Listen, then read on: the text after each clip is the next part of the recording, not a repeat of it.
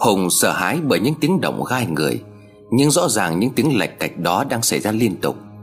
Nó không giống như những âm thanh kinh dị, Vang lên nhát một Rồi đột ngột dừng lại để dọa dẫm con người. Nghe kỹ thì đó là tiếng sục sạo như có ai đó Đang tìm kiếm một thứ gì đó. Bình tĩnh lại, Hùng đi ra cửa chính, Nơi để chiếc gậy đánh bóng chảy. Cửa chính đã bị cậy khóa, Bây giờ chỉ còn khép hở. Hùng nhớ tầm tối đã chắc chắn khóa cửa cẩn thận. Không phải ma quỷ mà nhà Hồng đang có trộm viếng thăm.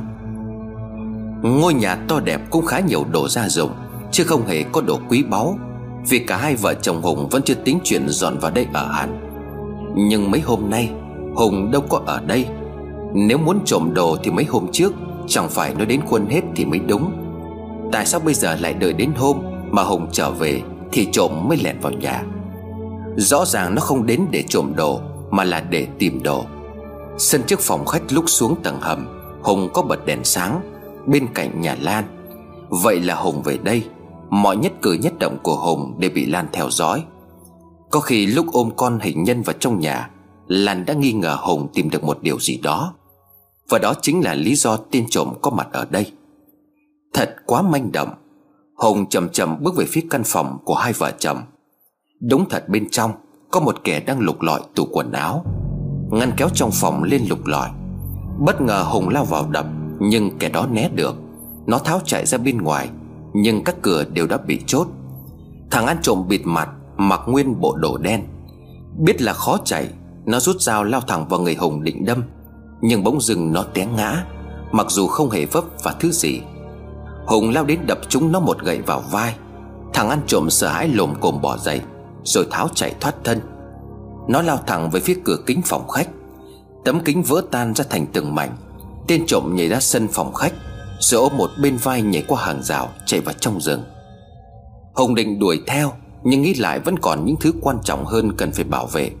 Nên Hùng vội vã mở ngăn kéo bên ngoài phòng khách, Lấy chiếc hộp cùng quyển nhật ký đặt dưới gối, Chạy ra xe, Rồi lái ra khỏi khu vực ngôi biệt thự.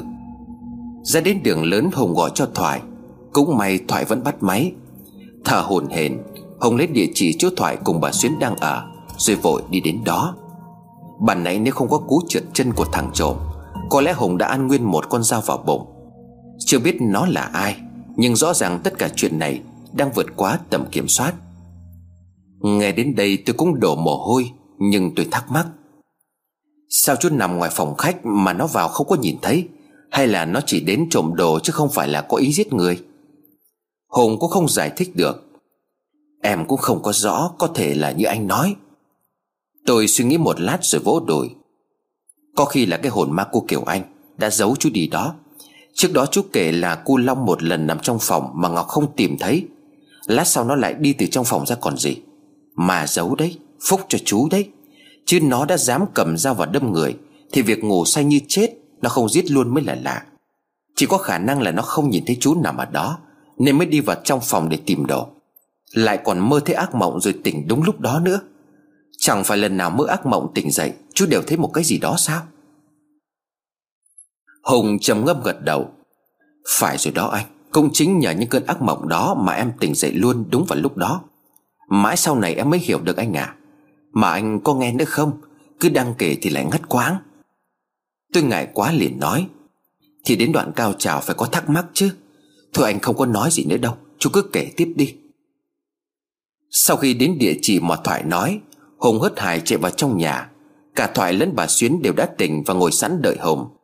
Thế vẻ mặt thất thần của Hùng Thoại hỏi, Có làm sao không? Nãy nói qua điện thoại, tôi chỉ sợ là ông bị nó đâm. Hùng xua tay nói, Không sao cả, Cũng may là nó bị ngã, Nên tôi đập trúng nó một cái. Lúc đó nó không tự nhiên ngã, Thì nó đã đâm trúng tôi rồi. Nhìn cách ăn mặc của nó với cách nó chạy thoát thân, Đúng là dân chuyên nghiệp. Thoại đưa ba lô đựng đồ cho Hùng rồi lắc đầu nói, Tôi đã bảo rồi mà, Chúng nó không để cho ông yên đâu. Còn sống mà đến đây được là may rồi. Nhìn xong bà Xuyến thoại dọa, Bà thấy chưa? Người không liên quan còn suýt bị giết, Bà phải cẩn thận đấy, Ít ra ngoài thôi. Hùng mở ba lô lấy đồ Cùng USB đi cho Thoại, Nói Thoại sao hết ra hai bản Lưu lại cùng với đoạn ghi âm hôm trước. Cầm túi ma túy trên tay Hùng hỏi bà Xuyến, Bà có biết là cô chủ của bà dùng những cái thứ này không? Bà Xuyến mặt ngơ ngác không biết Hùng đang cầm cái gì. Tôi không biết, Tôi chẳng biết cái đó là thứ gì cả. Phòng cô Kiều Anh tôi chỉ được vào mỗi lần dọn 20 phút. Còn những lúc cô ấy và cô Lan ở nhà Tôi không được phép lên tầng 2 Có lẽ bà ta nói thật, Cũng không có lý do nào Kiều Anh lại cho bà biết về những chuyện này. Thoại lấy USB cắm vào máy tính, Rồi sao thành mấy bản Hùng lại gần mở video của Ngọc Quỳnh rồi hỏi bà Xuyến. Đây có phải em gái của cô Ngọc Lan không? Nhìn những cảnh trần chuồng thác loạn trên màn hình, Bà Xuyến lúng túng một lúc rồi đáp. Đúng rồi, đây chính là em gái của cô Lan. Sao bên ngoài Thủy Mỹ nết na Mà lại làm những cái trò như thế? Hùng hỏi tiếp. Sau đó cô gái này tự tử có phải không? Bà Xuyến vội gật đầu, Thoại nói. Phải có lẽ chính những video, hình ảnh này Đã khiến cho Kiều Anh bị giết. Không còn nghi ngờ gì nữa.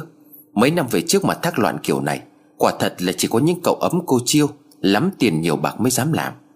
Càng tiểu thư đại cát, Bên trong lại càng khó đoán. Hùng tiếp lời của Thoại. Có lẽ do Kiều Anh đã dùng thứ này đe dọa Hoặc là phát tán nó, Nên là Ngọc Quỳnh đã tự tử. Mẹ cô ấy sau đó cũng chết, tôi đoán là cũng vì lý do này. Những ông bố bà mẹ làm sao có thể chịu đựng được Sau khi nhìn thấy con gái của mình như thế? Và đó cũng chính là nguyên nhân tại sao Lan lại giết Kiều Anh một cách man dợ như vậy. Cùng một lúc mất đi cả mẹ lẫn em gái, Chưa kể ngay chính bản thân của Lan Cũng có mặt ở trong này. Đúng là xã hội, Một cô kiều nữ đang học đại học Mà lại sở hữu cả một lượng ma túy luôn có ở trong nhà, Thì quả thật là không có đơn giản. Thoại vội ngắt lời. Mà ban nãy ở nhà Ông có thấy nhà cô ta sáng đèn không? Có khi nào cô ta ở bên đó Theo dõi hành động của ông? Hùng đáp lại, Chắc chắn là như vậy. Trên này tôi có còn hẹn với một đội thợ, Đến để dọn dẹp cái nhà kho. Bạn nãy thằng trộm đó vào nhà có lẽ là không chỉ tìm đồ, Mà có khi nó còn xem bà Xuyến có ở đó không? Giờ thấy tôi về đó một mình, Chắc cô ta nghĩ là tôi vẫn chưa biết bà Xuyến ở đâu. Bà Xuyến nói, Tối nay tôi cũng có gọi cho cô ấy, Nói là tôi đang trốn ở ngoài Hà Nội. Nếu hai ngày nữa tôi không thấy ai tìm, Sẽ tự động về gặp cô ấy. Tôi sợ lắm, Nhưng nhưng cô chủ của tôi tôi còn sợ hơn. Thoại vội hỏi Hồng. À mà, trong quyển nhật ký viết gì vậy? Hùng cầm quyển nhật ký lên rồi nói. Không mở được, Cái kim vàng kia cũng không có tác dụng. Chẳng hiểu nó được để đấy để làm gì. Hay có khi là dụng cụ sử dụng ma túy. Thoại nói tiếp. Thế trưa nay ông có về lại đó không? Phải cẩn thận đó. Không biết được là cô ta sẽ dám làm gì. Nếu biết ông đang giữ cái thứ này đâu. Hùng đáp lại, Không lo Xin này có người đến dọn dẹp tầng hầm. Giữa ban ngày cô ta không dám làm gì đâu. À mà tôi có cảm giác À mà thôi. Không hiểu Hùng đang định nói gì, Lúc này cảm xúc trong Hùng khá lẫn lộn. Vừa lo sợ nhưng lại vừa hồi hộp. Có cái điều gì đó đang mách bảo Hùng, Mọi chuyện sắp đến hồi kết thúc. 10 giờ sáng Hùng có điện thoại. Nhấc máy nghe đầu dây bên kia Là đội thợ sửa nhà cho Hùng cách đây 2 tháng. Alo anh Hùng à Bọn em ở chỗ anh Bắc, Anh đang ở nhà phải không? Anh Bắc kêu bọn em đến xem lại cái tầng hầm cho anh. Khoảng 30 phút nữa bọn em có mặt. Hùng vội trả lời, Được rồi, bây giờ tôi đang ở nhà, Các cậu cứ đến. Quay lại Hùng nói với Thoại, Ông ở lại đây, Giúp tôi tổng hợp lại tất cả những chứng cứ thành một file. Tôi giờ phải quay lại ngôi biệt thự đó. Đội thợ đến rồi, Biết đâu ở dưới cái tầng hầm còn có thứ gì đó, Tôi sẽ gọi cho ông. Thoại gật đầu đồng ý. Hùng vội lái xe quay trở lại ngôi biệt thự.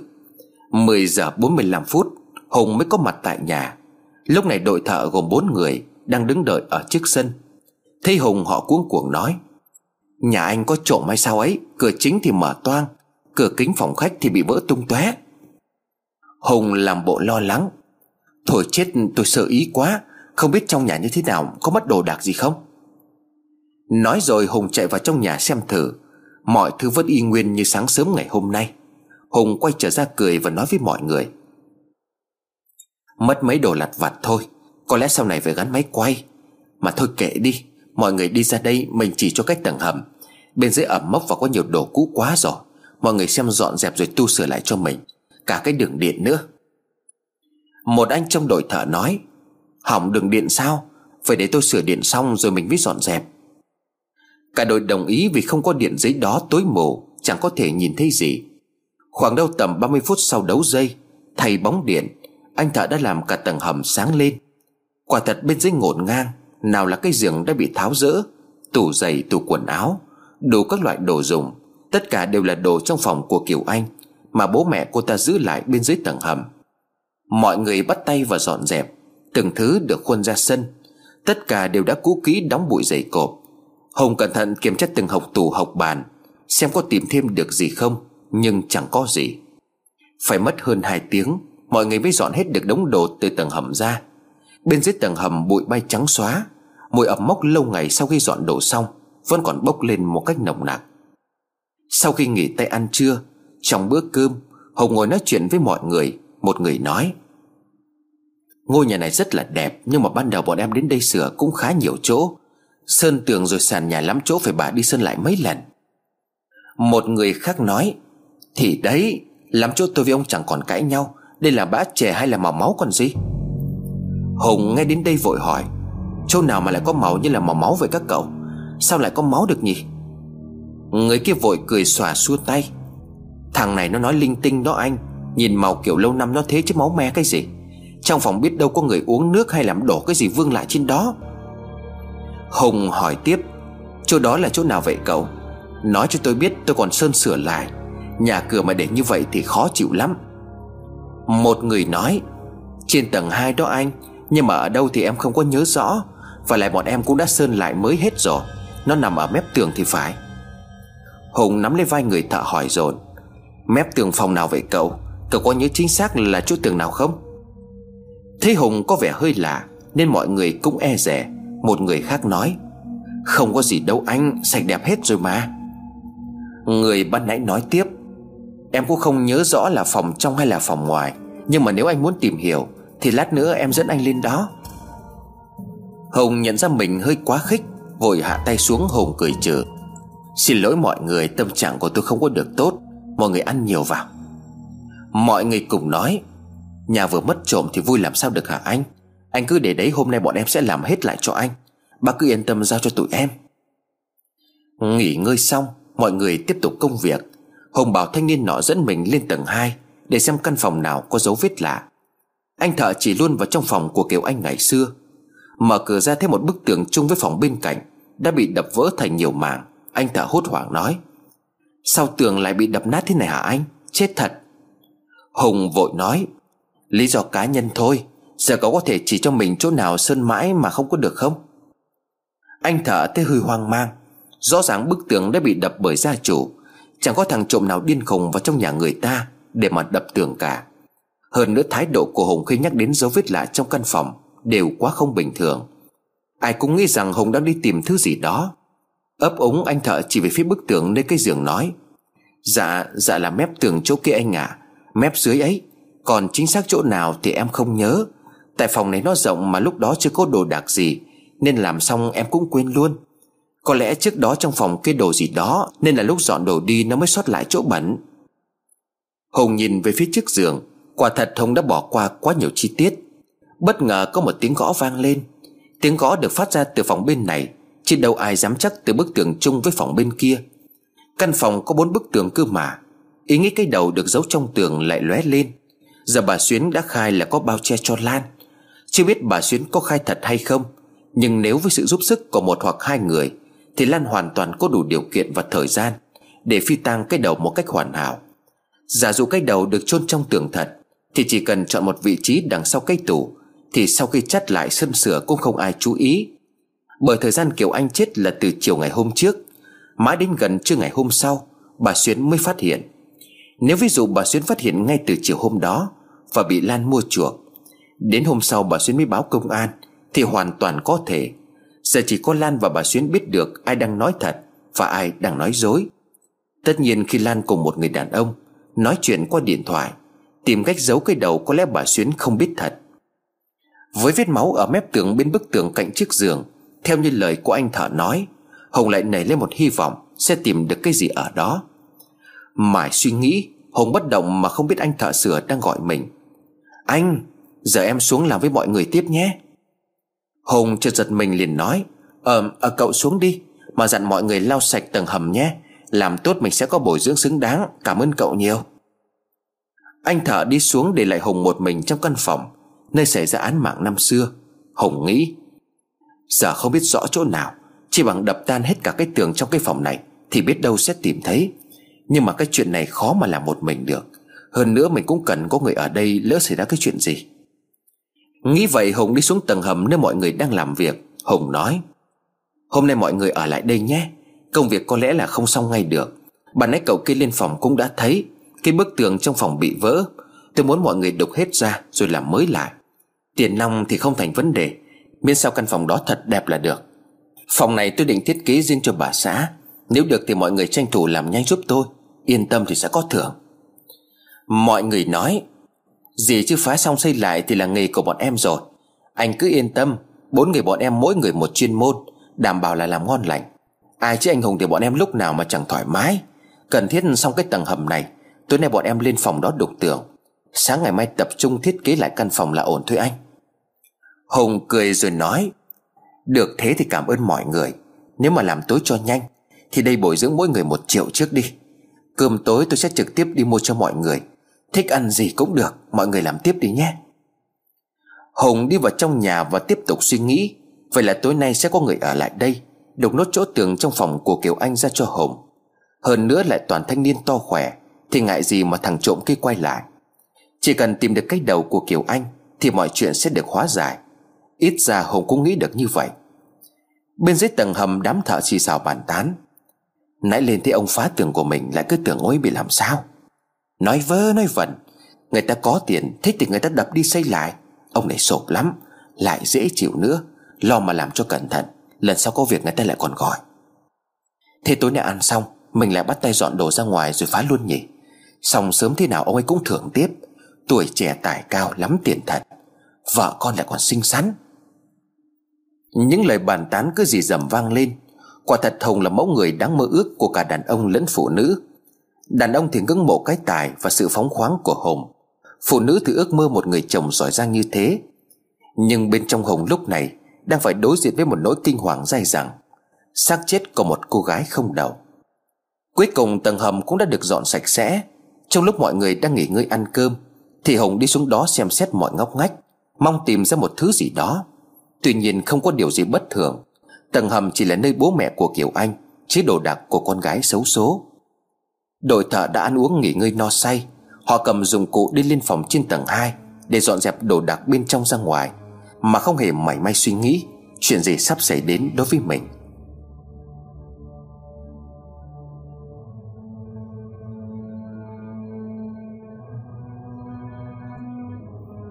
Mỗi người một chân một tay, Nào là bê tủ, tháo giường, Tháo tranh ảnh các thứ bê ra ngoài. Xong cho đến khi căn phòng chỉ còn lại bốn bức tường trống trơn Lúc này cũng đã 8 giờ tối, Một người trong số họ nói, Tạm thời như chủ nhà đã nói, Thì mình cứ đập hết lớp vữa này ra, Sau đó chắt lại từ đầu. Cộng với việc thiết kế sao cho đẹp mắt là được. Thôi mọi người tập trung làm đi, Rồi dọn dẹp sao cho sáng mai có thể bắt tay vào làm là được. Tiếng đập phá vang lên khắp căn nhà. Hồng cũng ở trong phòng xem xét tình hình. Ngoài bức tường Hồng đã đập từ trước, Thì bây giờ những mảng tường còn lại Cũng đang rơi ra thành từng mảng vữa. Khi đội thợ đập đến bức tường nơi có dấu vết lạ Như một anh thợ nói với Hồng, Thì Hồng nín thở chăm chú, Nhìn từng mảng vữa đang dần bị đập xuống. Những viên gạch bắt đầu lộ ra từ từ. Hình như có một nhát búa hơi mạnh, Hay do bức tường lâu nằm đã cũ, Mà sau nhát đập đó, Cả viên gạch vỡ toang rơi đột xuống sàn nhà, Anh thợ nói. Thôi chết vỡ cả rồi. Hùng chạy lại xem, Nhưng đó chỉ là một viên gạch vỡ chứ không có gì cả. Cả căn phòng đã bị phá bỏ, còn trơ mỗi gạch. Vậy là vẫn chẳng có gì bên trong bức tường như suy nghĩ của Thoại. Đội thợ tập trung vào dọn dẹp những đống gạch vỡ vừa rơi xuống, Rồi nói với Hồng. Mà chúng em sẽ làm lại mới cho anh. Quả thật lâu năm nên là cũng ruột hết cả ra rồi. Được cái gạch còn tốt lắm. Giờ thì cũng đã 12 giờ rồi. Bọn em dọn xong sẽ đi ngủ anh à Hùng hơi chán nản, Vì giờ đã đục hết cả ra mà không tìm thấy gì, Buồn bã Hùng đáp. Ờm, mọi người đi ngủ đi. Cách đây còn một phòng này, Nếu chật thì hai người ngủ trên, Hai người ngủ ở phòng dưới của tôi. Tôi ngủ ở trong phòng cháu cũng được, Cứ thoải mái nhé. Thu dọn xong, Đám thợ nhìn nhau rồi phân chia chỗ ngủ. Vậy là hai ông xuống dưới đi, Tôi với ông này ngủ luôn trên này cho tiền Hai người kia đáp, Thế cũng được nhưng mà thôi, Tôi với ông này ngủ ở phòng khách trên ghế sofa cho thoải mái, Phòng chủ nhà ngủ không có tiền 11 giờ 44 phút, Ai về cho người nấy. Mọi người sau một ngày lao động vất vả, Vừa đặt lưng xuống là ngủ ngay được. Trong ngôi nhà chỉ còn lại mỗi Hồng ngồi trong căn phòng của Kiều Anh, Với nét mặt thất vọng. Bao quanh là bốn bức tường chưa trụi chỉ còn lại gạch đỏ. Hồng ngồi đó thẫn thờ vì giờ này không biết phải tìm cái đầu của cô gái tên Kiều Anh ở đâu. Chẳng có một chút manh mối nào. Nghi ngờ lớn nhất đó là cái đầu được giấu trong tường, Bây giờ cũng tiêu tan.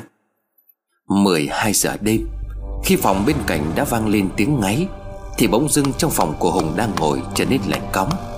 Không khí rợn rợn lại xuất hiện. Tiếng gõ cửa lại vang lên khắp căn phòng. Hùng sợ toát mồ hôi, Nhưng vẫn chậm chậm đứng lên áp sát tay vào bức tường. Tiếng gõ đúng là phát ra từ căn phòng, Nhưng nó chẳng phải từ một bức tường nào cả. Nó vang vọng vô định. Trong căn phòng này nhất định phải có cái gì đó, Một thứ gì đó của Kiều Anh. Chắc chắn là như vậy. Tiếng động mỗi lúc càng to, Nó dồn dập như muốn dọa chết người khác. Đôi mắt của Hùng chăm chú lắng nghe âm thanh đó, Thực chất phát ra từ đâu? Nín thở một hơi trong tĩnh lặng, Hùng mở mắt ra đứng dậy rồi hét lớn. Đúng rồi, Tiếng động phát ra từ lòng đất. Đúng rồi. Cả căn phòng im bặt trở lại, Những âm thanh lạ cũng biến mất, Trả lại sự lạnh lẽo vốn có của ngôi nhà. Hùng bật hết cả đèn lên, Đóng cửa lại. Hùng quỳ xuống đất sờ từng viên gạch hoa. Đúng là ban nãy khi nhắm mắt lại Hùng cảm nhận rõ âm thanh đó từ dưới nền nhà phát ra. Nhưng cả nền nhà là những viên gạch hoa được xếp khiên khít. Chẳng lẽ bây giờ lại gọi thợ dậy Để đào nốt cái nền nhà lên? Bỗng nhiên Hùng cảm thấy sau lưng rợn rợn, Có hơi thở đang khét thì thào vào tai, Những âm thanh ma quỷ. Mười chín. Hùng run sợ cả người, Lấy hết can đảm Hùng bắt đầu suy nghĩ. Chậm chậm đứng dậy tiến về phía cửa, Hùng bắt đầu đếm viên gạch đầu tiên. Viên thứ 19 dừng lại, Ở ngay sát mép tường, Chỗ cây giường được cây trước đó. Cũng là bức tường mà anh thợ nói Có vệt màu như bã trẻ còn sót lại. Viên gạch cũng như những viên đá còn lại trong căn phòng. Phần trên mặt của nó bị vữa với bụi bẩn ban nãy phủ lên. Hùng lấy rẻ lau thật sạch bề mặt viên gạch. Hùng lấy tay gõ gõ, Dùng móng tay cạy những viên gạch hoa tất nhiên là không hề suy chuyển. Dí sát mặt xuống nhìn kỹ từng chút một, Thì quả nhiên viên gạch này có điều kỳ lạ. Thoạt nhìn sơ qua nó không có gì khác, Nhưng nhìn thật kỹ thì ở mép dưới viên gạch Có một cây lỗ cực nhỏ. Vốn dĩ là một con người thông minh, Hùng nghĩ ngay đến cái thanh màu vàng, To hơn cây kim bao được Kiều Anh giấu trong chiếc hộp. Không còn nghi ngờ gì nữa nó không phải là chìa khóa mở cuốn nhật ký, Mà nó là chìa khóa để mở viên gạch khoa bí ẩn này. Nhưng cả cái hộp lẫn chìa khóa Với những thứ như USB Hùng đều để ở chỗ thoại Lúc đi, Hùng chỉ mang theo mỗi quyển nhật ký bị khóa của Kiều Anh. Bởi tính Hùng cẩn thận, Sáng sớm hôm nay đã bị trộm vào trong nhà manh động. Rõ ràng mục đích của nó Là để tìm kiếm thứ mà Hùng đã phát hiện được. Nó sẵn sàng dùng dao đâm Hùng để đạt được mục đích. Hùng nghĩ không nên mang những thứ bằng chứng quan trọng đó theo bên người. Vì lỡ Hùng có mệnh hệ gì, Thì tất cả những bằng chứng thu được, Thoại cũng có thể đi cho công an Và bắt Lan ngay lập tức. Chính vì vậy, Hùng đã để lại hết ở chỗ Thoại. Nhìn đồng hồ đã quá nửa đêm, Cả ngày hôm nay cũng không thấy Thoại gọi điện. Hùng thì bận xem xét tìm kiếm ở tầng hầm Với trong căn phòng này. Lấy điện thoại, Hùng gọi cho Thoại. Không có chuông, Đầu dây bên kia chỉ có tiếng quen thuộc. Thuê bảo quý khách vừa gọi Hiện không liên lạc được. Xin quý khách vui lòng gọi lại sau. Tắt máy đi. Hùng có gọi thêm mấy lần nữa, Nhưng vẫn không được. Không bao giờ Thoại tắt máy, Kể cả có là sáng sớm đi chăng nữa, Chỉ cần gọi Thoại sẽ nghe máy. Vậy tại sao bây giờ lại thuê bao? Nhất là lại vào lúc Hùng đã chạm tới được mục đích Đi tìm sự thật. Một giờ sáng, Hùng chạy vội xuống dưới nhà, Mở cửa lên xe. Nhưng một lần nữa xe lại không nổ máy. Dù Hùng có làm cách nào đi chẳng nữa. Ban đêm trời càng lúc càng âm u lạnh lẽo. Không thể kiểm tra được xe bị hư hỏng Hay có người đã lén làm hỏng, Để Hùng không thể đi đâu. Rõ ràng trong bóng đêm kia, Có cái điều gì đó thực sự nguy hiểm đang rình rập. Nhẹ nhàng xuống xe, Hùng đi thẳng vào trong nhà chốt cửa lại, Rồi ngồi luôn ở trong phòng khách, Nơi có hai anh thợ đang ngủ say. Không ổn. Trong đầu của Hùng bắt đầu lo lắng. Có khi nào Thoại và bà Xuyến đã xảy ra chuyện? Tại sao điện thoại của Thoại lại thuê bao? Tại sao xe lại hỏng trong lúc này? Những bằng chứng ở chỗ Thoại bây giờ ra sao? Lại một lần nữa Hùng rơi vào bế tắc. Dù mới trước mấy phút đó, Hùng còn sung sướng khi đã tìm thấy viên gạch hoa số 19 Có thể chứa một bí mật động trời. Chắc chắn rồi Cây đầu của Kiều Anh đang nằm dưới viên gạch đó. Viên gạch hoa vốn dĩ là một căn hầm nhỏ, Được Kiều Anh làm riêng để chứa những gì có thể là ma túy. Những bằng chứng ăn chơi của đám bạn xa đọa, Và nó vô cùng bí mật. Chẳng ai có thể ngờ trong căn phòng đó Lại có một ngăn hầm được thiết kế đặc biệt đến như vậy. Sẽ chẳng ai có thể đoán ra được, Trừ nhị đại tiểu thư. Và khi Kiều Anh chết Thì điều đó bí mật chỉ có Lan biết. Không phải tự nhiên cô ta dám khẳng định. Chỗ đó ngoài cô ta và em thì không ai biết. Đúng vậy, Ai có thể nghĩ đến chuyện cái đầu được giấu dưới sàn nhà Sau một viên gạch hoa. Quá tinh vi và nham hiểm, Chuyện sử dụng những mật thất, Những ngăn hầm bí mật tưởng chừng chỉ có ở bên nước ngoài. Nhưng không, Nó đang hiện hữu ở đây. Nếu nghĩ kỹ lại Thì không có gì bất ngờ khi Kiều Anh là người tàng trữ nhiều ma túy. Hơn nữa còn là những thứ mà Kiều Anh không muốn ai biết. Vậy chẳng có gì khó hiểu khi cô ta là một ngăn hầm bí mật. Với một người được đánh giá là thông minh, Lại sẵn tiền như kiểu Anh, Thì chuyện này là quá đơn giản. Mọi suy nghĩ đều logic 100% Nhưng chìa khóa để mở căn hầm đó Thì hiện thời lại mất tích. Hùng đã không thể xuống núi để đi tìm thoại, Vì xe không thể khởi động. Có thể sáng mai Hùng sẽ lấy đồ để cậy viên gạch đó lên, Nhưng không ngoại trừ trường hợp, Dùng cách phá mọi thứ bên trong sẽ bị tiêu hủy. Không tự nhiên mà cái thanh vàng nhỏ ấy được giấu kỹ như vậy. Nó là chìa khóa sơ cua, Có lẽ chìa khóa chính hiện đang nằm trong tay của Lan. Bóng đêm ngày càng tinh lặng Hùng vã mồ hôi, Lạnh sống lưng nổi ra gà, Sau khi sâu chuỗi lại những sự kiện. Giờ đây mấu chốt của mọi vấn đề nằm trong tay của Thoại. Thoại ơi, ông đang ở đâu? Hùng ngồi ở trong phòng khách với bao nỗi suy nghĩ ngổn ngang, Bao sự nghi vấn, Bao nỗi niềm lo âu. Những lúc như vậy Con người ta cảm thấy thời gian trôi đi cực chậm. Từng giây từng phút trôi qua Khiến cho Hùng dần trở nên mất kiên nhẫn. Tại sao cứ mỗi lần gần chạm được đến đích Thì lại có chuyện xảy ra? Hùng mở cửa kính phòng khách đi ra ngoài than thở. Đếm từng giây phút đi qua, Mong sao trời nhanh sáng. Thoại đang làm gì? Ở đâu? Là câu hỏi lớn nhất của Hùng lúc này. Vốn hiểu tính Thoại là người hơi nhút nhát Hùng biết Thoại sẽ không mang những thứ đó đi linh tinh ra bên ngoài. Chính Thoại còn là người nhắc nhở Hùng phải cẩn thận Khi quay trở lại ngôi biệt thự. Và rõ ràng trong màn đêm kia, Có cái gì đó thực sự nguy hiểm. Linh tính mách bảo cho Hùng như vậy. Nên khi xe không nổ máy được Hùng không cố chấp mà dùng xe của đám thợ xây để xuống núi.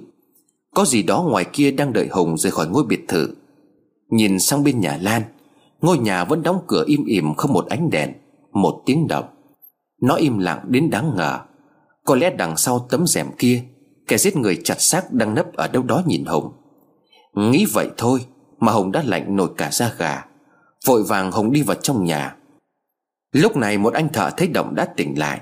Nhìn thấy Hùng anh ta hỏi, Sao anh không có ngủ? Hay tại chúng tôi ngáy to quá? Hùng cười, Ít ra cũng có người nói chuyện lúc này đang bộn bề suy nghĩ. À không phải đâu. Tại dạo này tôi cũng hơi khó ngủ. Với lại hôm trước có trộm nên là ngủ cũng không yên tâm. Anh thở dậy rót cốc nước rồi ngồi nói chuyện với Hồng. Nhà to đẹp thế này thì anh nên làm cái công tác an ninh thật tốt. Xã hội bây giờ loạn lắm, Toàn thấy giết người cướp của. Anh em mình là đàn ông còn không có lo, Chứ mấy cái phụ nữ với trẻ em mà không cẩn thận Thì hối không kịp đâu. Mấy năm nay anh thấy đấy, Toàn đại án giết người. Giờ chúng nó ăn uống cái gì Mà có thể giết người không thấy rợn tay như thế chứ? Hùng đáp lại, Có lẽ sau đợt này cũng phải làm lại một loạt cậu ạ. À. Mà thôi cậu ngủ tiếp đi. Anh thợ nói, Nãy đang ngủ không biết có phải mơ hay không, Mà em cứ thấy bóng người đi từ cầu thang xuống bình bịch, Xong lại lượn đi khắp nhà. Em đang tưởng gì dậy thì hóa ra là anh chưa ngủ. Rừng núi thế này cũng sợ thật, Được cái là cảnh đẹp, sau là núi trước là biển khác gì tranh đâu. Hùng nghe mà ngớ cả người Hùng đâu có lên trên tầng mà đi xuống. Nãy giờ Hùng ở dưới này, Ngồi chỗ này chỉ có đi ra sân trước biển. Nhưng cũng chẳng có gì lạ, Bản thân của Hùng còn nhìn thấy những thứ đáng sợ hơn gấp nghìn lần. Ngay như ngày hôm qua, Nằm ở đây hùng còn mơ thích cả giỏi bọ từ sàn nhà. Xong hàng loạt cánh tay kéo hùng xuống dưới. Chưa kể hùng còn thấy đầu và thân mình mỗi thứ một nơi. Nghĩ lại, Bỗng nhiên hùng vỗ tay cái đét, Khiến cho anh thợ vừa lim dim lại giật mình tỉnh dậy. Hùng nhớ ra rồi. Tất cả những sự kiện mà Hùng gặp tại ngôi nhà này, Từ hôm đầu tiên dọn đến ở, Tuy rằng rất đáng sợ, Nhưng nếu liên kết lại với nhau, Thì nó giống như một lời chỉ dẫn Để Hùng tìm được viên gạch hoa bí ẩn dưới sàn nhà. Quả đúng như vậy, Tiếng động của mẹ Hùng ngay đêm đầu tiên nghe thấy, Có lẽ là tiếng báo động cho mọi người biết, Trong căn phòng bên cạnh có thứ gì đó. Việc cô Long bị ma dẫn xuống tầng hầm lấy con búp bê Cũng là có chủ định. Nói đến con búp bê, Hùng nhớ lại chỗ cổ con búp bê nữ Có đeo một chiếc vòng. Chiếc vòng đó có treo một cái chìa khóa nhỏ. Hùng ngớ người, Bởi Hùng vừa nhận ra rằng chiếc chìa khóa đó Có thể là chiếc chìa khóa để mở quyết nhật ký Mà Hùng đang cầm trên tay. Nhưng sau đó mấy hôm, Khi đi xem cô thì cô đã bảo rằng Phải đáp hai con búp bê đó đi, Và vợ chồng Hùng đã làm như vậy. Mỗi khi vào trong phòng của Kiều Anh Hùng luôn cảm giác trong phòng có cái điều gì đó bất ổn. Chỉ là mỗi khi bị dọa, Hùng không dám trở lại mà chạy mất. Như đêm hôm nay, Khi tiếng động đó vang lên, Nếu Hùng vẫn bỏ chạy như mọi lần, Thì làm sao biết được viên gạch hoa số 19 Chỉ khi Hùng nén nỗi sợ hãi lại, Nhắm mắt lắng nghe, Thì mới biết âm thanh đó phát ra từ dưới nền. Giờ hàng loạt những chỉ dẫn trong giấc mơ, Như là giỏi bọ nhúc lên từ dưới nền nhà, Hay những cánh tay từ đất chui lên kéo Hùng xuống Tất cả chỉ để muốn Hùng chú ý đến Cái nền nhà mà thôi. Cầm quyển nhật ký trong tay, Hùng khẽ lắc đầu tiếc nuối. Nhưng những nỗi sợ hãi Hùng đã trải qua là quá kinh hoàng. Chẳng ai đủ bình tĩnh để mà hiểu được tất cả những gì Mà hồn ma của Kiều Anh muốn truyền đạt. Hùng lúc này không cảm thấy sợ Kiều Anh. Tuy không dám nói rằng Kiều Anh là người tốt, Nhưng dù sao cô ta cũng phải trả giá Bằng chính mạng sống của mình. Dù sao đi nữa thì giết người đã là dã man. Đằng này Kiều Anh còn bị chặt xác, Đến mấy năm nay xác không toàn thây. Nghĩ cho cùng Thì Kiều Anh vẫn đáng thương hơn là đáng trách. Tự nhiên nước mắt của Hùng cứ chảy xuống. Hùng đâu có muốn khóc, Nhưng nước mắt không ngừng tuôn chảy, Cứ như có một con người khác bên trong Hùng đang khóc vậy. Những giọt nước mắt của cô gái xấu số Bị chết thảm trong ngôi nhà này Do chính tay bản thân giết hại Có lẽ đang vui mừng. Vì sau bao nhiêu năm, Cuối cùng cũng đã có người thấu hiểu. Dừng khóc Hùng đứng lên chỉ ra biển rồi nói, Tôi sẽ giúp cô được siêu thoát. Cả ngôi nhà lay động Bởi những cơn gió không biết từ đâu thổi vào. Trời đã gần sáng, Phía xa ngoài biển mặt trời tuy chưa ló dạng Nhưng những ánh sáng màu đỏ đầu tiên trong ngày Đang dần lấp lánh trên mặt biển êm ả. Những tia nắng như đang đùa cợt với những gợn sóng nhỏ Đem ánh sáng vào trong bờ. Hùng mở nhẹ cánh cửa, Đón những luồng không khí dễ chịu của ngày mới. Những giọt nước mắt bàn nãy đã khiến cho Hùng nhẹ nhõm đi rất nhiều. Dù Hùng biết đó không phải là mình, Hơi lạnh chiếu vào, Làm cho hai anh thợ trong nhà cũng đã tỉnh giấc. Gần 6 giờ sáng, Thấy Hùng vẫn đang đứng đó, Một anh hỏi, Anh cả đêm không ngủ sao? Sáng nay bọn em sẽ làm sớm anh à? Hùng vội quay lại nói với hai người thợ, Khoan đã các cậu hôm nay tập trung sửa sang lại cho tôi cái tầng hầm. Tiền thể trong nhà giúp tôi luôn. Lát tôi có công việc đi cần phải giải quyết. Sợ nhà cửa trộm nó lại vào. Căn phòng trên đó tạm thời chưa cần gấp. Để tôi xem nên thiết kế ra sao đã Cho nó hợp ý với vợ tôi. Hai anh thợ gật đầu. Hãy còn sớm nên mọi người pha chè ngồi uống cho tỉnh táo. Bản thân Hùng giờ trời đã sáng nên càng sốt ruột. Hùng muốn đi ngay đến chỗ của Thoại, Nhưng trong lòng vẫn hơi do dự. Đó là vì đêm qua Hùng biết có kẻ đang theo dõi ngôi biệt thự. Nếu Hùng sơ sẩy đi một mình ra ngoài lúc này sẽ rất nguy hiểm. Thế nên Hùng vẫn chưa dám mượn xe của đội thợ để đi. Chính vì đêm qua phát hiện ra như thế, Nên Hùng mới lo lắng rằng Ngay cả Thoại có khi cũng đã xảy ra chuyện. Bất chợt Hùng nảy ra một ý nghĩ, Đó là gọi điện báo cho công an Về vụ trộm ngày hôm trước Để họ cho người đến xác minh. Sau khi gọi điện báo, Cũng phải mất khá lâu sau Mới có hai anh công an đến ngôi biệt thự. Để xác nhận lại thông tin. Thực ra Hùng gọi công an đến Chỉ để làm bình phong. Sau khi trả lời một số câu hỏi của công an về tên trộm Với khai báo tình hình Hồng xin phép được tiễn hai anh công an xuống núi. Cũng là lúc Hồng khóa căn phòng tầng hai lại, Rồi đi theo anh công an. Ngạc nhiên ở chỗ, Lúc này xe ô tô của Hùng đã nổ được máy như bình thường. Hai anh công an đi trước Hùng lái xe theo sau. Đi xuống dưới chân núi quả nhiên có một chiếc xe máy với hai người thanh niên đội mũ lưỡi chai đang rình mò. Chẳng có ai làm xe ôm Mà lại đứng chỗ vắng vẻ này bắt khách. Vừa trông thấy công an đi xe máy xuống, Là hai thằng mặt ngựa đã lảng mặt quay đi. Vậy là đêm qua có người rình mò nhà Hùng thật. Nếu Hùng đi một mình chắc chắn bọn chúng sẽ gây khó dễ. Thoát khỏi con đường trên núi, Hùng lái xe thẳng đến ngôi nhà mà Thoại để bà Xuyến ở. Đến nơi Hùng chạy thẳng vào bên trong, Đồ đạc trong nhà bị đập tung tóe. Trên sàn nhà còn nguyên xác mấy chiếc máy tính của Thoại bị vỡ tan tành. Không có ai ở đây cả. Vậy là Thoại đã xảy ra chuyện. Xem tình hình thì có người đã đến đây đập phá. Đang lo lắng không hiểu chuyện gì Thì Hùng có điện thoại. Máy báo đến chính là Thoại đang gọi. Vội vàng bắt máy Hùng hỏi. Thoại hả ông đang ở đâu đấy? Sao mà nhà cửa lại bị đập nát thế này? Đầu dây bên kia Thoại nói nhỏ. Ông đi khỏi đó ngay đi, rồi nói chuyện. Hùng chạy ra xe lái ra khỏi khu vực nhà của Thoại. Thoại nói tiếp. Xin lỗi, chắc là ông lo lắm, Vì hôm qua không gọi cho tôi được phải không? Tầm 9 giờ tối qua, Tự nhiên bà Xuyến tự nhiên kêu đói. Không phải tại chiều không ra ngoài mua đồ ăn. Tôi mới cùng bà ấy đi ra ngoài ăn. May mắn làm sao khi tôi về đến nhà, Thấy cửa nhà bị đập bung ra. Bên trong thấp thoáng có người lục lọi. Sợ quá tôi mới chở bà Xuyến đi một chỗ khá xa để trốn. Cả đêm hôm qua điện thoại hết pin, Nên là tôi không có gọi cho ông được. Hùng vội hỏi, Thế những thứ mà tôi đưa cho ông vẫn còn chứ? Thoại đáp lại, Tất nhiên là còn, Đi đâu tôi cũng mang theo. Chỉ riêng cái máy tính chứa dữ liệu thì không cầm. Nhưng mà ông yên tâm, Dữ liệu đã được đồng bộ hóa với tài khoản của tôi rồi. Hơn nữa tôi cũng đã gửi vào email cho một bản Mọi thứ vẫn nguyên vẹn. Tôi gọi cho ông là để bảo ông phải cực kỳ cẩn trọng. Bọn nó rất là manh động, Tạm thời không để bà Xuyến gặp bọn chúng được. Hùng thở phào nói May quá, Tôi tìm thấy chỗ giấu cái đầu rồi ông ạ. À. Cái thanh vàng nhỏ dài ấy chính là chìa khóa. Trong phòng của Kiều Anh có một ngăn hầm bí mật Ở bên dưới viên gạch. Giờ tôi cần ông mang cho tôi cái thanh màu vàng đó. Ông đang ở đâu để tôi đến? Thoại hào hứng nói, Thật không ngờ là ông lại tìm được Tốt quá rồi. Để tôi gửi địa chỉ cho ông. À mà này, Ông nên cẩn thận nhìn trước nhìn sau. Tôi đoán việc bọn chúng biết nhà tôi là do đi theo ông ngày hôm qua. Cũng nhờ phúc của bà Xuyến kêu đói đúng lúc đó. Không thể có lẽ bây giờ ông phải đi tìm xác tôi rồi. Thôi qua đây rồi chúng ta bàn tiếp, Tôi cũng đang mong kết thúc vụ này. Hùng đáp, Mọi chuyện sẽ kết thúc khi tôi mở được ngăn bí mật từ viên gạch hoa đó. Yên tâm giờ tôi chạy đến đây. Bọn chó chết, Có lẽ là không phải do bà Xuyến đói đâu. Ông cũng nên tin cái gọi là ma quỷ dẫn đường đi là vừa. Hùng quan sát một lượt xung quanh, Không thấy ai bám theo. Hùng lái xe đi trong lòng nhẹ nhõm. Vì Thoại và bà Xuyến đều bình an vô sự. Lan quả thật là một con quỷ mất nhân tính. Rõ ràng xung quanh ngôi biệt thự luôn rình rập nguy hiểm. Nếu đêm qua xe không hỏng đột ngột, Thì Hùng có lẽ cũng đã gặp nạn. Cái thanh bằng vàng nhỏ ấy vẫn nằm trong tay của Thoại. Hùng vừa lái xe vừa khẽ nói, Cảm ơn cô đã giúp chúng tôi. Mọi chuyện sắp kết thúc rồi. Lái xe gần đến cái siêu thị, Thì Hùng gửi xe vào trong bãi rồi đi vào trong siêu thị.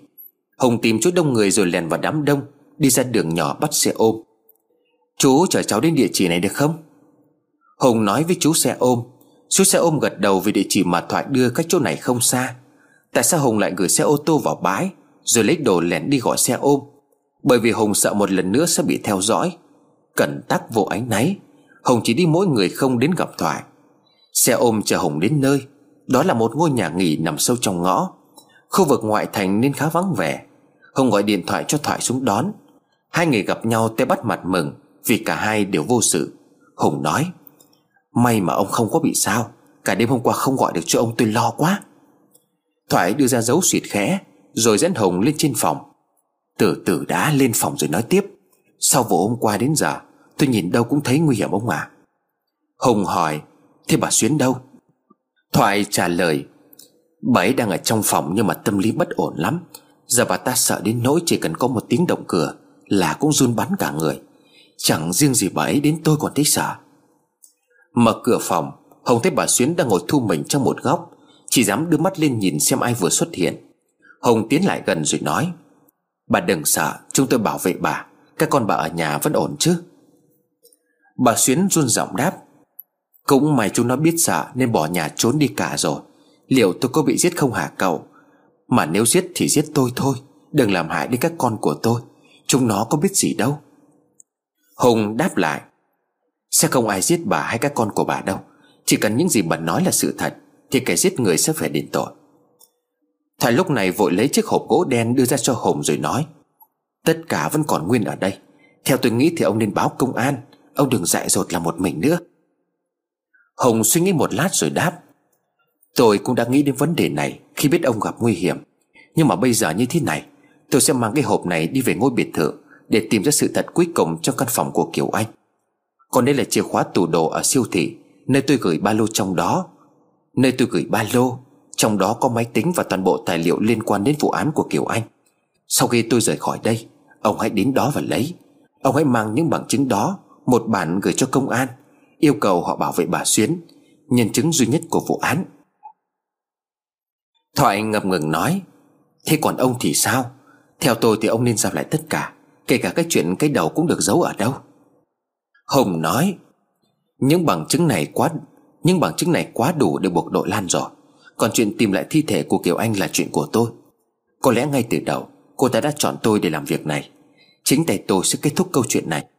À mà còn nữa, Ông hãy gọi điện cho bố mẹ của Kiều Anh nói với họ là, Cái chết của con gái họ đã tìm ra thủ phạm. Và có thể là sau bao nhiêu năm Cây đầu của con gái họ cũng sẽ được tìm thấy. Họ sẽ phải về nước ngay thôi. Dù sao họ cũng là cha mẹ.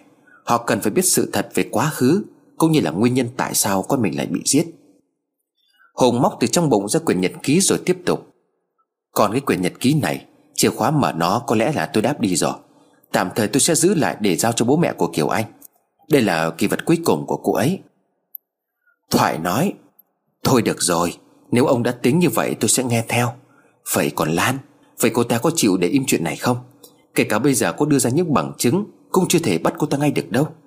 Vụ án đã đóng băng nhiều năm nay, Không thể một sớm một chiều lật lại được điều tra. Hồng khẽ cười. Bằng chứng đưa ra cho công an, Chỉ để minh chứng cái chết của Kiều Anh Không phải là do trộm, Và cho họ biết kẻ giết Kiều Anh là ai. Tiến lại cho bà Xuyến đang ngồi co do Sau mỗi bước chân của Hồng Ghé sát tay của bà hùng cất lên một âm thanh ma mị. Còn Lan, tôi sẽ gặp cô ấy. Bà Xuyến nhảy xuống khỏi giường hét lên kinh hãi. Thoại không biết Hùng vừa nói gì. Hùng lấy chiếc hộp rồi lạnh lùng bỏ đi. Bỏ lại trong phòng Thoại vẫn còn ú ớ, Và dưới sàn nhà là bà Xuyến đang nằm co giật, Run lên từng hồi. Thoại vội chạy theo Hùng nói với, Ông phải hết sức cẩn thận. Hùng quay lại nhìn Thoại bằng đôi mắt vô hồn, Cất giọng lạnh lẽo, Cảm ơn anh. Trong khoảnh khắc đó Thoại cảm giác có một luồng khí lạnh chạy dọc sống lưng. Câu cảm ơn đó nghe xong Mà Thoại nổi hết cả da gà. Từng đợt sống cổ của Thoại như có ai đó chườm. Từng đốt sống cổ của Thoại Như có ai đó chườm đá. Thoại vừa mơ hồ nhìn thấy đó không phải là Hồng. Giờ thì Thoại đã hiểu cảm giác sợ hãi thực sự là thế nào. Không phải tự nhiên mà bà Xuyến đang nằm dưới đất, Co do run cầm cập. Hồng đi khỏi rồi, Thoại vội đỡ bà Xuyến dậy rồi nói, Giờ tôi phải đi lấy suốt tài liệu của Hồng để đảm bảo an toàn, Bà nhớ là đừng ra khỏi đây, Hay là mở cửa cho bất cứ ai. Khi tôi về tôi sẽ gọi, Nghe thấy giọng của tôi thì bà hãy mở. Bà Xuyến gật đầu lia lịa, Bà ta vẫn còn run rẩy mỗi khi Hùng ghé sát tai để nói điều gì đó. Bây giờ có cho vàng bà ta cũng không dám bước chân đi đâu. Thoại yên tâm để bà Xuyến ở lại trong phòng, Rồi đi đến siêu thị mà Hùng đã dặn. Càng lúc Thoại càng nể phục Hùng Ở những suy luận cùng việc tính toán đâu ra đấy. Tuy nhiên Thoại cảm thấy lo vì với cách làm này, có lẽ Hùng đã nghĩ đến trường hợp xấu nhất, Đó là bị Lan hãm hại. Khi đó Thoại sẽ là người thay Hùng đưa những bằng chứng này đến công an. Mặc dù hiểu như vậy, Nhưng Thoại vẫn không có cách nào khác để giúp Hùng. Mọi chuyện bây giờ đều phụ thuộc vào phía công an. Sau khi có trong tay những bằng chứng này hay không? Không phải tự nhiên Hùng nói chỉ gửi công an một bản. Rõ ràng Hùng vẫn đang lo sợ. Có người bên trong sau khi biết được thân thế của Lan, Sẽ tìm đến ông bố tay to mặt lớn của Lan để thăm dò ý kiến. Mặc dù có đưa ra những bằng chứng này, Mặc dù có đưa ra những bằng chứng này, Cũng không đảm bảo được mọi người sẽ an toàn. Nếu đưa sai người, Thì nhiều khả năng tất cả đều sẽ tự mình nộp mạng cho cọp. Hai thằng thanh niên ngang nhiên đập phá nhà của Thoại. Vậy mà đến nay công an vẫn chưa thấy thông tin gì. Rõ ràng vụ án của Kiều Anh có người trong tổ điều tra, Thậm chí cao cấp hơn can thiệp vào, Khiến cho nó chỉ còn là một bài toán không lời giải đáp. Có chắc rằng sau có chắc rằng sau khi lời giải được tìm ra, Sẽ không Sẽ không bị gạch bởi một thầy giáo không có tâm, Không có đức.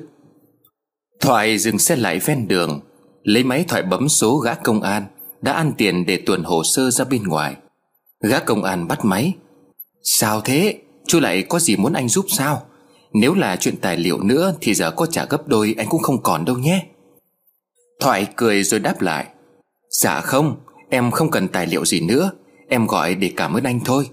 Và em có một câu hỏi muốn hỏi anh, Mong anh trả lời. Gã công an nói, Có chuyện gì chú cứ hỏi, Nhưng mà không chắc anh sẽ trả lời đâu đấy. Thoại vội hỏi, Năm đó ai là người đứng đầu điều tra vụ án cô gái bị chặt xác Ở ngôi biệt thự như vậy anh? Gã công an trả lời, Ôi dào, tưởng cái chuyện gì? Là phó giám đốc công an thành phố Đà Nẵng. Giọng ấy lên làm giám đốc công an thành phố rồi. Thoại khá bối rối. Thế vụ đó còn ai tham gia điều tra không anh? Gã công an gắt. Sao hỏi nhiều thế? Vụ án như thế tất nhiên là phải có nhiều người tham gia rồi. Nhưng mà chỉ có hai người quan trọng, Đó là phó giám đốc người đứng đầu Và đội trưởng đội trọng án trực tiếp điều tra. Mà chú quan tâm những việc này làm gì? Biết được nếu cứ hỏi xuông thế này Sẽ gây nghi ngờ mà không giải quyết được gì. Cuối cùng Thoại ra một giá để biết được tên của đội trưởng đội trọng án điều tra. Vì Thoại nghĩ người này có thể chính là người được chọn mặt gửi vàng. Cái tên mà gã công an đưa ra, Quả thật không ngoài mong đợi của Thoại. Đó là một người rất nổi tiếng trong các vụ án giết người. Và một thông tin vô cùng quý báu Là sau khi vụ án của Kiều Anh bị đóng băng, Do không tìm ra thủ phạm, Người đội trưởng đội trọng án đó Đã tự trách bản thân không chịu lên chức suốt bao nhiêu năm qua. Vì với ông khi một vụ án còn giang dở mà do chính tay ông phụ trách, Không thể nào tha thứ cho chính bản thân mình. Đúng vậy, Chính là người này. Chỉ có người này mới đủ niềm tin Để Thoại và Hồng gửi gắm những bằng chứng quan trọng.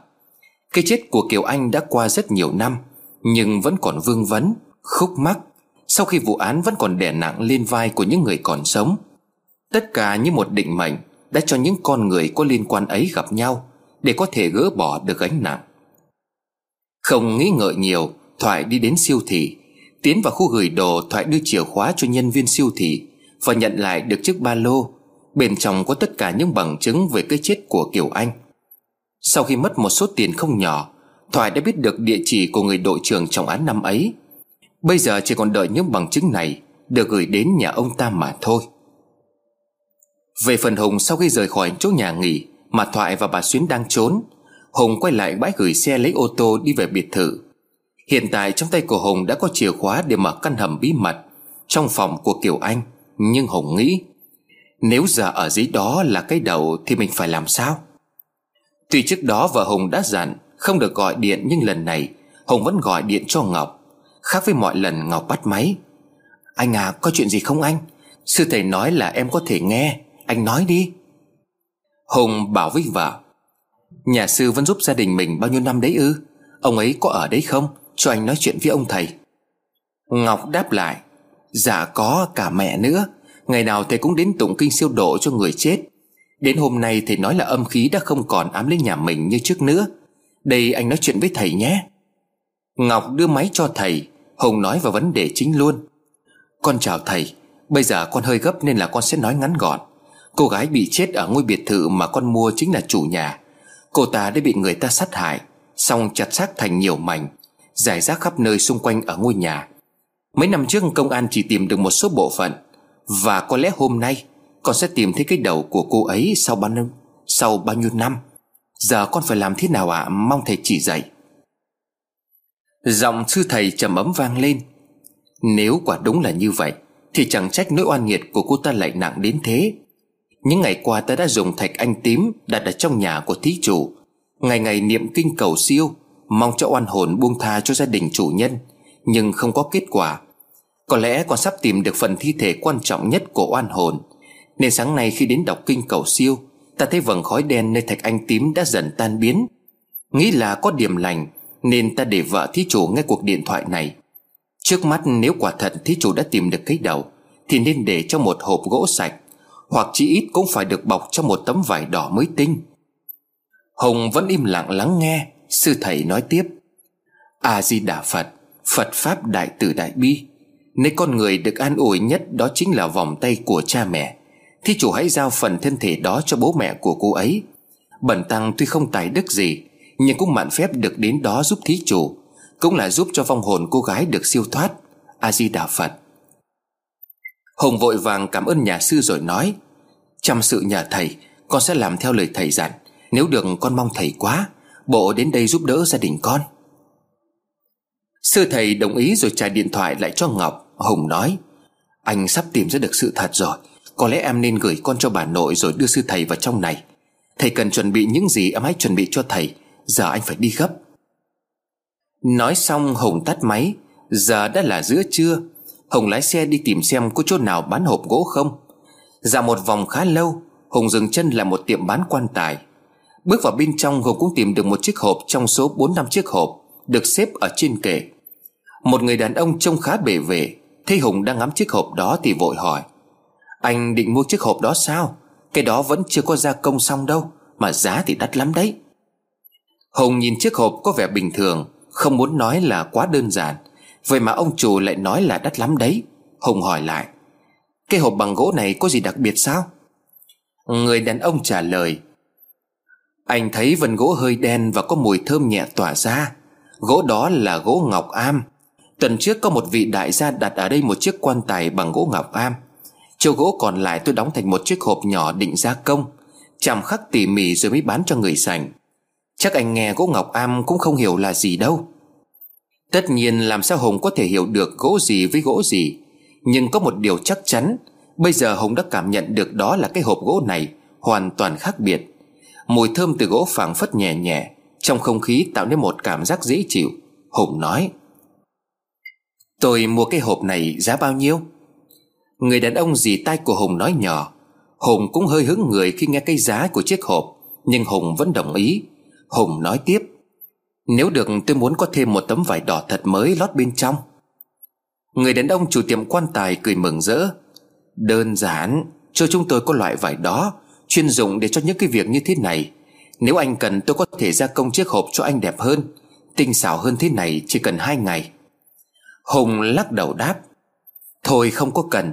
Chỉ cần chuẩn bị cho tôi những thứ tôi yêu cầu là được. Đợi tôi ra xe lấy tiền. Hùng trở lại xe với một cọc tiền 500 nghìn trong tay. Người đàn ông suýt xòa nói.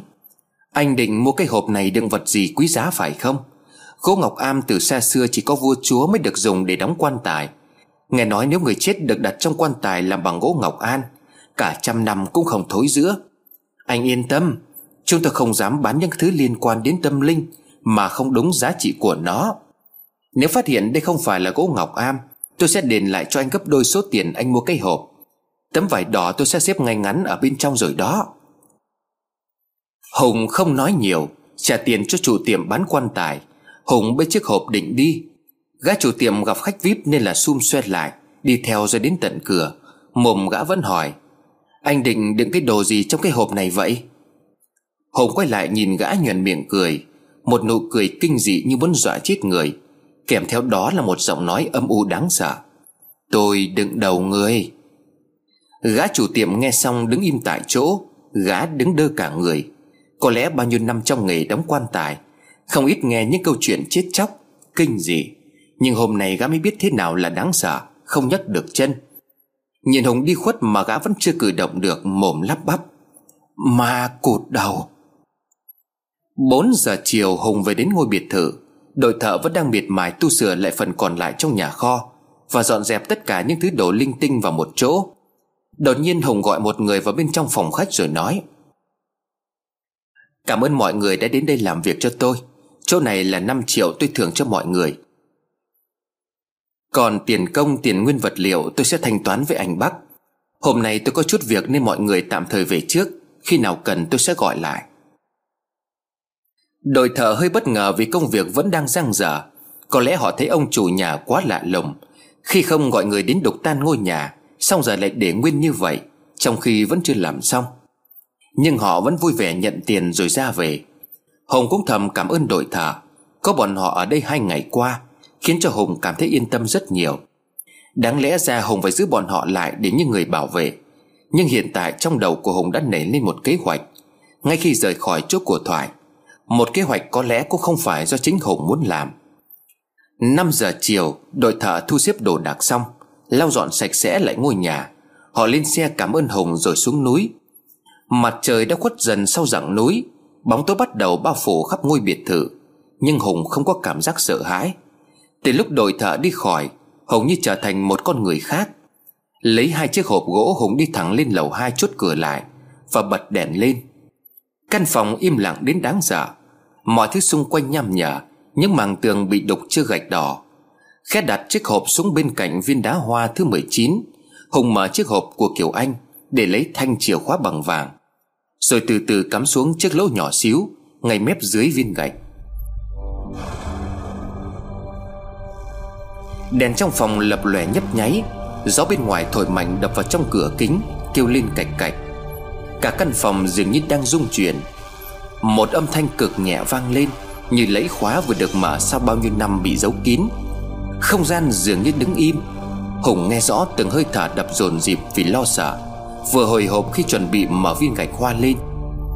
Hùng khét đẩy viên gạch hoa lên. Có lẽ đã nhiều năm không ai biết tới sự tồn tại của ngăn hầm đáng sợ này. Nên bây giờ những tiếng động phát ra từ viên gạch Không khiến cho con người ta dùng mình. Hơi lạnh phả ra, Lẫn với một mùi khó tả từ căn hầm bốc lên, Khiến cho Hùng cảm thấy khó chịu. Viên gạch được mở bung ra, Dưới đó là một bọc tròn tròn được gói bằng giấy bạc Vô cùng kỹ lưỡng. Hùng tay run rẩy đưa cái gói tròn tròn bằng giấy bạc lên sàn nhà. Một bóng đèn trong phòng bỗng nhiên nổ tung. Ánh sáng của những bóng đèn còn lại bây giờ đang nhấp nháy rồi yếu dần. Yếu dần rồi vụt tắt. Cả căn phòng trở nên tối om, Tiếng gió rít bên ngoài cửa sổ ngày càng mạnh. Hùng vơ vội chiếc đèn pin của đội thợ tối qua để lại, Bật lên hướng về phía cái bọc giấy, Chắp tay Hùng cầu khấn. Cho phép tôi được mở nó ra. Không gian một lần nữa chìm vào trong im lặng, Bóng đèn lại chập chờn lúc sáng lúc không. Hùng thở gấp đưa tay gỡ từng lớp giấy bạc, Từ từ từ từ. Cho đến khi lộ ra một lớp vải đen.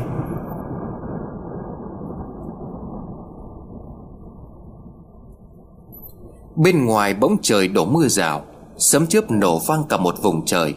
Những ánh chớp lóe lên xuyên qua tấm cửa kính, Tấm vải đen tự động tuột xuống. Ánh chớp chiếu vào giữa căn phòng. Cái đầu của một cô gái vẫn còn nguyên bộ tóc dài đen nhánh, Lớp da trắng bệch, Đôi mắt nhắm nghiền. Trên khuôn mặt đó vẫn còn những vết máu loang lổ. Đã qua nhiều năm, Nhưng Hùng phải há hốc mồm kinh hãi, Vì hầu như cái đầu của Kiều Anh vẫn còn nguyên vẹn, cho dù một vài chỗ đã phân hủy. Nhưng còn đáng sợ hơn, Trước chán của cái đầu Vẫn còn tờ giấy màu vàng, Được vẽ những nét nguệch ngoạc giống như được viết bằng máu dán chặt vào đó. Không chỉ bị giết bình thường, Mà cái đầu của Kiều Anh còn bị chấn yểm bằng một loại bùa ma quỷ. Tiếng sấm vang lên ầm ầm Hùng vẫn chưa thể cử động được sau khi nhìn thấy cái đầu của cô gái xấu số Quá sức tưởng tượng, Trên đời khó có thể tin những câu chuyện này lại có thể xảy ra. Một làn gió mạnh thổi qua, Làm cho Hùng dựng tóc gáy, Run rẩy cực độ. Hùng bò sát lại gần cái đầu, Tay lập bập vơ lấy cái hộp hôm nay đã mua ở tiệm quan tài. Hùng mở ra, Giọng lắp bắp sợ hãi. Xin cô, Tạm thời tôi sẽ để đầu của cô Ở trong chiếc hộp này. Nhắm mắt Hùng không dám nhìn thẳng vào cái đầu kinh dị của Kiều Anh. Khẽ nhẹ nhàng Hùng đặt cái đầu vào trong chiếc hộp Được làm từ gỗ ngọc am. Kỳ lạ một chỗ, sau khi cái đầu được đặt trong hộp, Thì đèn điện trong phòng lại bật sáng. Không khí trong phòng cũng trở nên dễ chịu. Hồng run rẩy đưa tay định xét tấm bùa, Trên trán cái đầu của Kiều Anh xuống, Thì một tiếng động khẽ phát ra, Khiến cho Hồng giật mình. Tiếng cửa phòng bị đạp bung ra, Giọng một người đàn ông vang lên. Cái nhà chó chết này Phá mãi cửa không có được. Đến lúc dừng lại thì nó lại tự động mở ra. Tìm được thằng chó này rồi chị ạ. À. Hai thằng thanh niên đứng bên ngoài cửa, Đang bước vào không ai khác chính là Lan. Nhìn thấy căn phòng đã bị sới tung lên, Ngay cả viên gạch hoa bí mật cũng đã bị phát hiện. Hùng ngay khi nghe thấy tiếng động lạ, Đã vội vàng đóng nắp hộp lại. Lan nhìn Hùng bằng ánh mắt căm thù rồi nói, Lẽ ra anh không nên quá tò mò làm gì. Chuyện này sẽ khiến anh đánh đổi bằng mạng sống của mình đấy. Đưa cái hộp đấy cho tôi, Bằng không anh sẽ chết. Sau câu nói của Lan, Hai thằng đằng sau rút dao ra đe dọa. Hùng vẫn chưa hết bàng hoàng Vì sự xuất hiện đột ngột của Lan. Bỗng nhiên Hùng nghe thấy một giọng nói vang lên ở trong đầu. Xé nó ra, Xé nó ra. Bất giác Hùng mở chiếc hộp ra, Đưa tay giật phăng lá bùa trên cái đầu ra, Trong sự hét lên kinh hoàng của Lan. Dừng tay lại, không được xé. Chúng mày giết nó đi. Hai thằng cầm dao lao về phía hồn Nhưng cả hai lập tức ngã vật xuống đất, Sùi bọt mép, co giật một hồi, Rồi tất cả bất động. Sau khi lá bùa trên chán cái đầu được xé bỏ, Cái đầu đột nhiên mà trừng mắt, Khiến hai thằng thanh niên hồn bay phách tán. Bên ngoài trời càng lúc càng mưa to, Những bóng đèn điện còn lại trong phòng lúc này đã nổ hết. Những tia lửa điện toát ra kêu tành tách. Những tiếng sét chói tai vẫn giật lên từng hồi bên ngoài cửa sổ. Cái đầu vẫn mở nhìn thẳng về phía Lan. Trong ánh chớp giật Không cảnh càng trở nên kinh dị đến rợn người. Lan nhìn về phía cái đầu của cô bản thân đang nằm trong chiếc hộp Mở mắt nhìn mình, Mà không nhúc nhích nổi một ngón tay. Lan muốn vùng chạy khỏi căn phòng nhưng đã quá muộn. Từ lúc lá bùa được xếp bỏ, Cả ngôi nhà dường như đã biến thành một không gian khác. Tất cả chỉ còn lại một màu đen. Đôi lúc lại lóe sáng lên Bởi ánh chớp ở bên ngoài. Những hạt mưa nặng hạt bị gió thổi mạnh đập vào cánh cửa kính, Kêu lên lộp đột Như có người cầm đá ném vào. Chỉ có Hùng vẫn ngồi đó, Cầm cái hộp cúi mặt không nói câu gì. Cái hộp đựng đầu của Kiều Anh đang được Hùng đặt chính giữa ngôi nhà, Hướng thẳng về phía Lan. Kẻ sát nhân giờ này vẫn đang bị một thế lực vô hình chi phối, Không thể nói thành tiếng. Cửa phòng tự động đóng lại trong căn phòng xảy ra án mạng bây giờ Chỉ có một người đàn ông Đang ngồi xếp bằng ôm cái đầu xõa tóc. Mắt mở trừng trừng đang nhìn kẻ giết người máu lạnh. Hùng cúi gằm mặt xuống Một giọng nói từ Hùng phát ra. Không cảnh này quen thuộc chứ? Lúc này Lan đã cử động được Nhìn cái đầu mở mắt nhìn mình Lan run rẩy. Mày, mày là một con quỷ. Hùng cười như điên loạn. Đúng vậy. Tao đã bị mày biến thành con quỷ nhiều năm nay rồi. Hôm đó trời cũng mưa như thế này phải không? Tao đã từng nghĩ Tao sẽ không bao giờ được gặp lại mày nữa, Cho đến khi gặp anh ta. Lan sợ hãi đứng nép vào tường. Tất cả đều là do mày Mày đáng phải chết. Hùng lúc này đứng dậy, Bê cái hộp đựng đầu của Kiều Anh. Hùng tiến sát lại chỗ của Lan, Đưa cái đầu vẫn đang mở mắt Ngang mặt của Lan rồi nói. Nhìn tao đi, Tao vẫn đang nhìn mày đó. Nhìn tao đi. Lan khi đó đã biến thành như người điên, Không biết do quá sợ hãi Hay đã trở nên điên loạn, Mà Lan tự đưa hai tay lên chọc vào mắt của mình. Cầm hai tròng mắt bê bết máu trong tay, Lan hét lên một cách đau đớn. Nhưng ngay sau đó, cô ta lại chuyển sang một điệu cười man dại. Tao không còn nhìn thấy mày nữa, Mày không dọa được tao đâu. Hai hốc mắt của Lan máu vẫn đang không ngừng chảy. Cô ta trở nên hoảng loạn, Cua chân cua tay vô định, Lúc khóc đầu đớn, lúc lại cười điên loạn. Hồng vẫn bê cái đầu đứng đó. Lan lúc này đã thu mình vào trong một góc nhà, Ôm đầu run rẩy miệng la lớn. Cút đi Cút đi, Tại sao tao vẫn còn nhìn thấy mày? Nhìn Lan lúc đó vật vã, Hai tròng mắt trong tay bị Lan bóp đến nát bét. Máu từ hai hốc mắt chảy xuống nhuộm đỏ cả mặt. Cô còn quại riêng gì như ai đó đang bóp cổ? Lan cào cấu trong những bờ tường chưa gạch, Đến bật cả mười đầu móng tay. Càng gầm rú, cô ta càng tỏ ra đau đớn. Cả căn nhà bây giờ chỉ còn Lan đang vùng vẫy trong vũng máu. Lan đã tự hành hạ bản thân bằng cách đập đầu vào tường, Dùng tay cấu xé ra thịt. Cô ta bỏ dưới sàn nhà, Cô tay tìm kiếm một thứ gì đó. Cho đến khi cô ta chạm vào được con dao Của một trong hai thằng đi cùng ban nãy Cơ thể toàn máu của Lan giơ con dao lên, Chia về Hùng rồi nói, Tao sẽ giết mày. Dứt lời, Lan lấy dao tự đâm vào chân, Vào tay, Tự rạch lên mặt của mình những vết dao sâu hoắm. Vừa tự đâm, cô ta vừa cười thỏa mãn, Mày chết chưa? Mày chết chưa? Máu chảy linh láng khắp căn phòng. Bất ngờ cửa phòng lúc này tự động mở ra. Lan bỗng dưng im lặng, Không tự hành hạ bản thân nữa.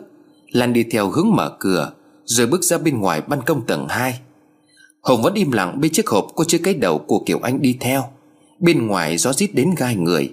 Từng cơn mưa theo gió tạt vào, Khiến cho toàn thân của Hồng lạnh toát. Ánh chớp vẫn lóe lên sáng lòa. Lan đang đứng dựa vào lan can ban công tầng 2 Bên dưới là vách đá hướng ra biển. Vách đá khá sâu, Tối hun hút do trời mưa. Lúc này Hùng bỗng nói, Nhảy xuống đi. Sau câu nói đó, Lan tự động trèo lên lan can.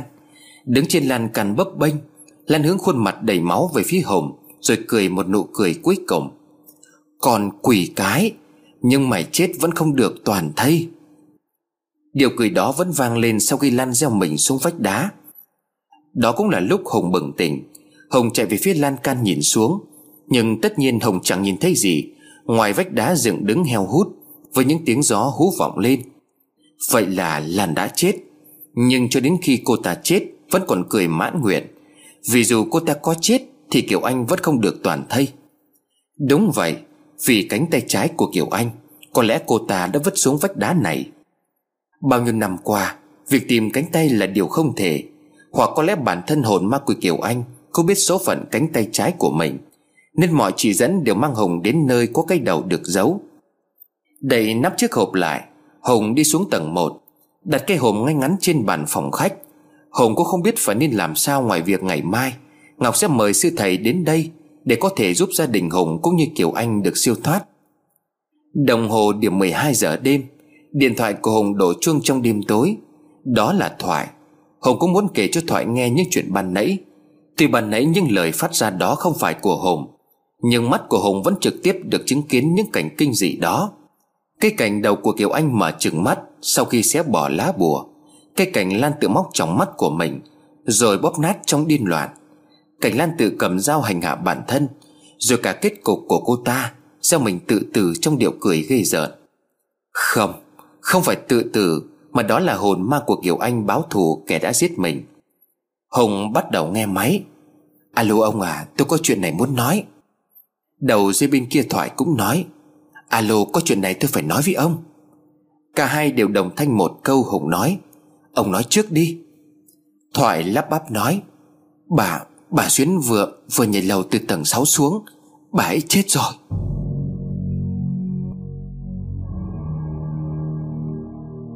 Hùng vội hỏi.